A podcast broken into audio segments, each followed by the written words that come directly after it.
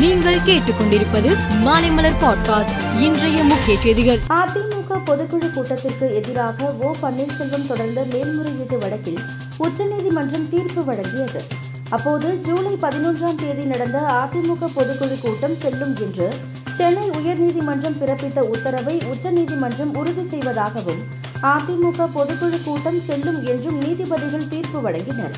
பொதுக்குழு கூட்டத்தில் அதிமுக இடைக்கால பொதுச் செயலாளராக எடப்பாடி பழனிசாமி தேர்வு செய்யப்பட்டதும் சரியானதுதான் என நீதிபதிகள் கூறினர். இதன் மூலம் ஓ. பன்னீர்செல்வம் தொடங்கிய சட்ட போராட்டத்தில் எடப்பாடி பழனிசாமி இறுதி வெற்றியை பெற்றுள்ளார். ஓபிஎஸ் டிடிவி தினகரன் கூடாரம் விரைவில் காலியாகும் என எடப்பாடி பழனிசாமி கூறியுள்ளார். ஓபிஎஸ் டிடிவி தினகரனின் ஆதரவாளர்களாக இருந்தவர்கள் அதிமுகவிற்கு வந்துவிட்டார்கள். இனி மீதம் உள்ளவர்களும் எங்களிடம் வந்து சேர்ந்து விடுவார்கள் என்றும் எடப்பாடி பழனிசாமி தெரிவித்தார். அதிமுக பொதுக்குழு தொடர்பான வழக்கில் உச்சநீதிமன்றம் வழங்கிய தீர்ப்பு தங்களுக்கு பெரிய பாதிப்பு இல்லை என்றும் பொதுக்குழு தீர்மானங்களை எதிர்த்து மேல்முறையீடு செய்ய உள்ளதாகவும் ஓ பன்னீர்செல்வத்தின் தீவிர ஆதரவாளரான வைத்திலிங்கம் எம்எல்ஏ கூறியிருந்தார். தமிழகத்தில் இருபது சதவீதம் வரை ஈரப்பதம் உள்ள நெல்லை கொள்முதல் செய்யலாம் என மத்திய அரசு அனுமதி அளித்துள்ளது.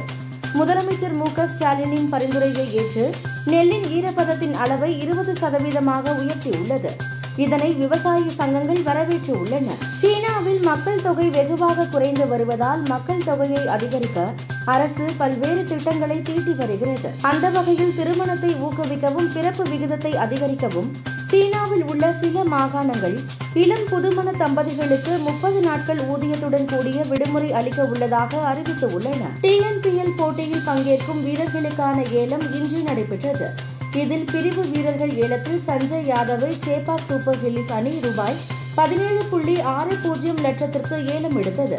முன்னதாக ஹரீஷ் குமாரை பனிரெண்டு புள்ளி எட்டு பூஜ்ஜியம் லட்சத்திற்கும் அபராஜித்தை பத்து லட்சத்திற்கும் பிரதோஷை ஐந்து லட்சத்திற்கும் சேப்பாக் சூப்பர் ஹில்லிஸ் அணி வாங்கியது. மேலும் செய்திகளுக்கு மாலைமலர் பாட்காஸ்டை பாருங்கள்.